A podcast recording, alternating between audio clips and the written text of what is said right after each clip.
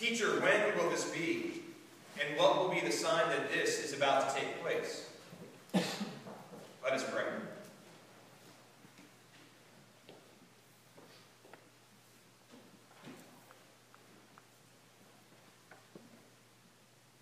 Oh God, we have manifold questions. We want to know when. We want to know what. And we want to know why. In the words of my mouth and meditations of all of our hearts, be acceptable in thy sight, O Lord, our rock and our redeemer. Amen. The disciples have gathered together with Jesus. They've probably shared some bread, fish, wine, while sitting around talking about the latest news from Galilee and events coming from Jerusalem. Peter, ever extroverted, probably decided to change the conversation to the majesty of the temple. Oh, how lovely it was, adorned with remarkable stones and the gifts dedicated to God. Have you ever seen so much gold in all your lives? Have you ever seen a church like St. John's, with its wood exposed, with its stained glass and its marble altar? Have you ever seen something quite so beautiful? The other disciples, they nod in approval, while Jesus remains silent. So then maybe Bartholomew speaks up. Yeah, that temple of God, it's, it's a witness to God's majesty in the world. Only the God of Abraham and Isaac and Jacob could have such a place. And they all begin to agree together, affirming the glory and the might of their God, the God of Israel, worthy of such a beautiful place. But then, perhaps quietly, Jesus spoke up. All of these things that you see, the temple and all its glory, the days will come when not one of these stones will be left upon another. All of them will be thrown down. Now, the disciples, they've been around Jesus long enough to know that when he says something like this, it's time to pay attention. But how is this to be, they wondered. The temple was a sign of God's glory. So then one of the disciples, maybe Peter again, asked on behalf of the whole group, Teacher, when will this be? What will be the sign that this is about to take place? What a question. I love that question because it's one, that's the one I would have asked. It's stories like this that help to remind you what discipleship is really like. Okay, Jesus, things are going to get rough, but when? How are we going to know that all this stuff you just described is going to happen? And how appropriate and funny is it that Jesus' first warning about the apocalypse is directed toward the would-be prophets who predict the end of the world? Just within my lifetime, I can think of a number of examples of the would-be prophets on television is going to end on October 21st at 7 p.m.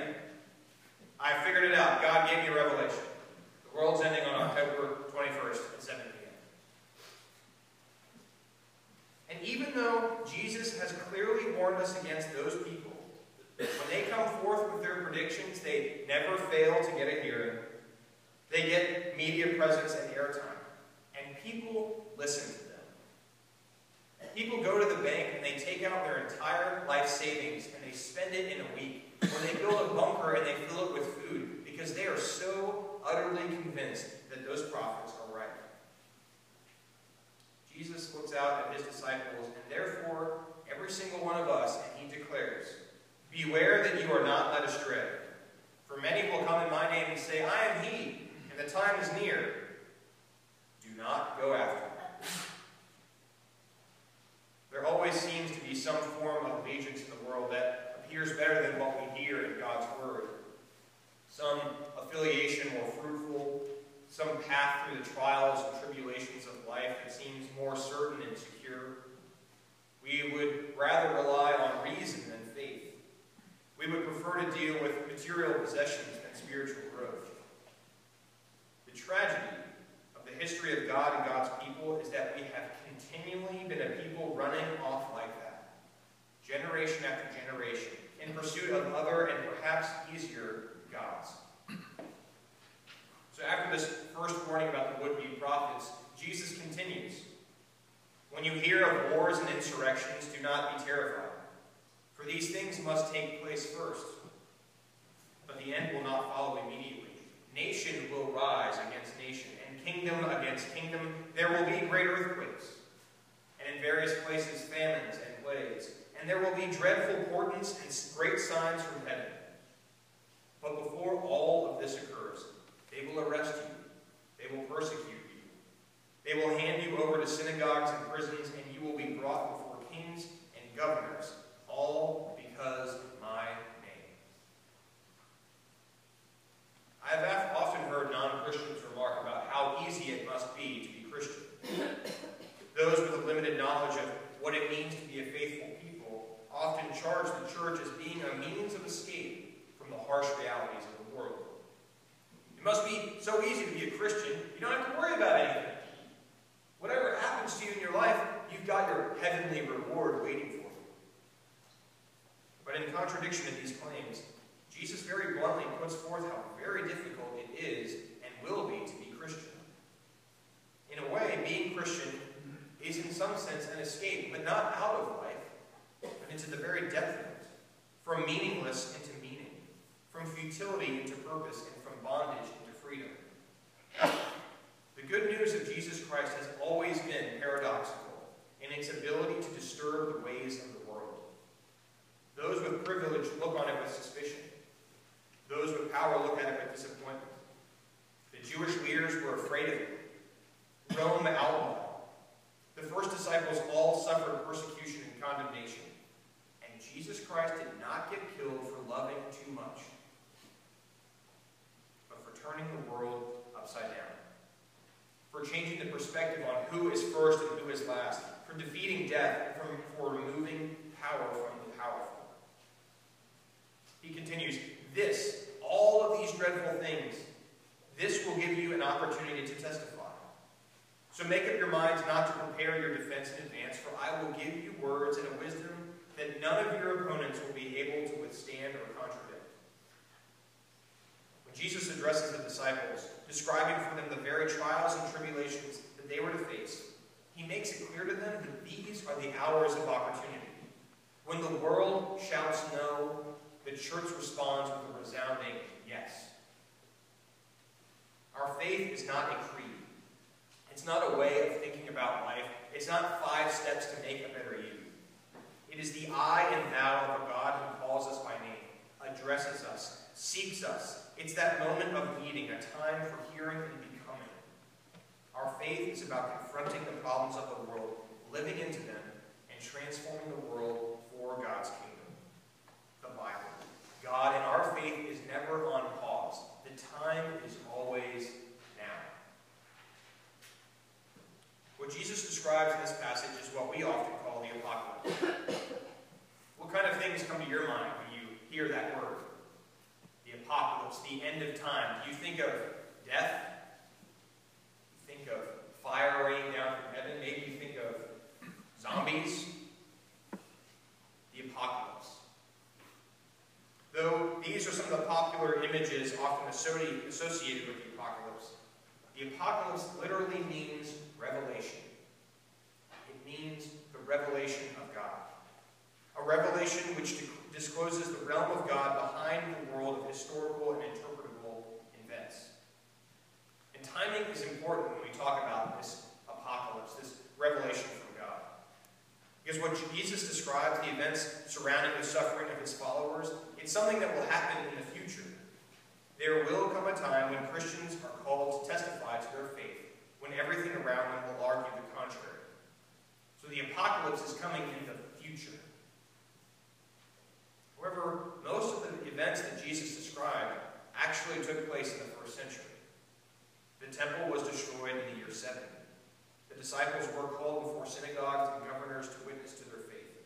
They were rejected by the world and suffered because of their association with Jesus. Nation rose against nation, and wars took place.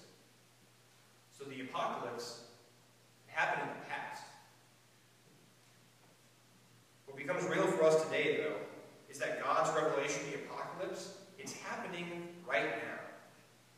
What he described in his apocalyptic descriptions helps to show us what is going on is mixed up with what is really going on in the world. That these are set in the larger context of God's purposes in the world. That we have been caught up in God's great cosmic victory, and therefore we are surrounded by symbols and signs and mysterious elements regarding what is really taking place.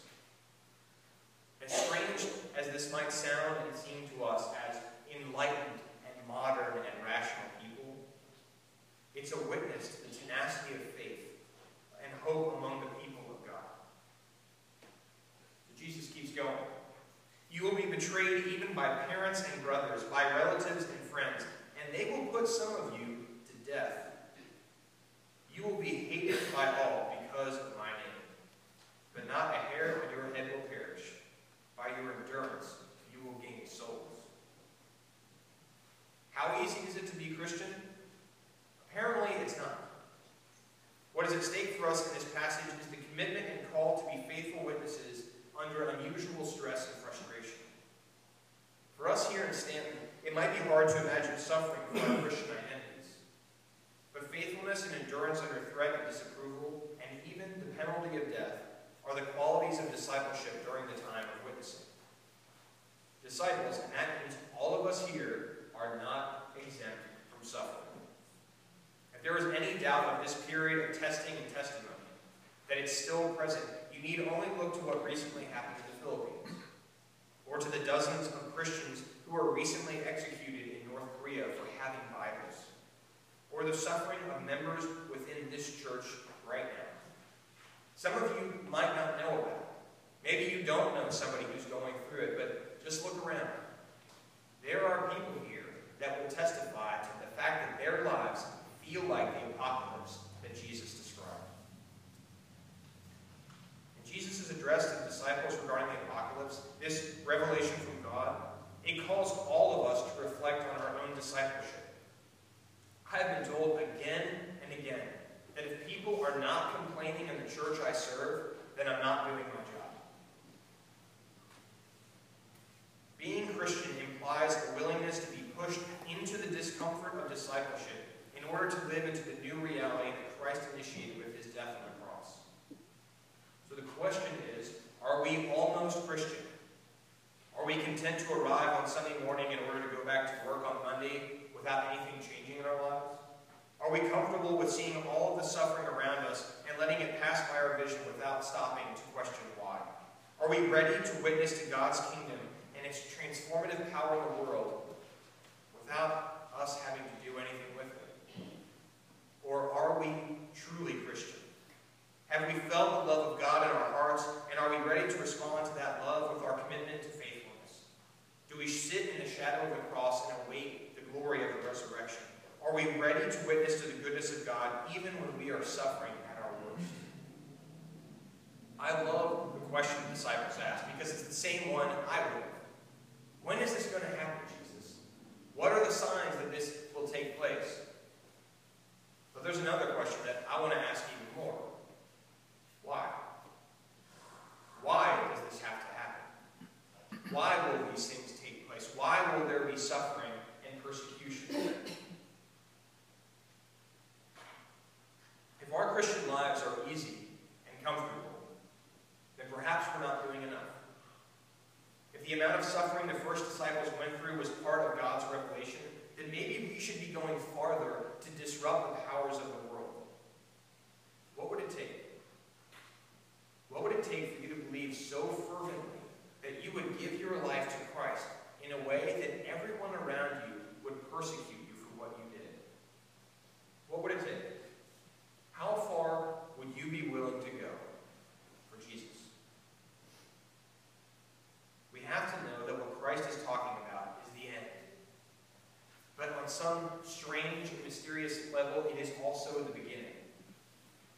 That the God of grace and glory is bent on rescuing his own from the misery that us in life and continually working on us toward our own salvation.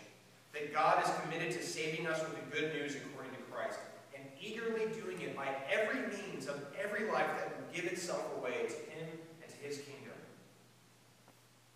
So teacher, Jesus, when will this be? And what will be the sign that this is about to take place? The apocalypse, this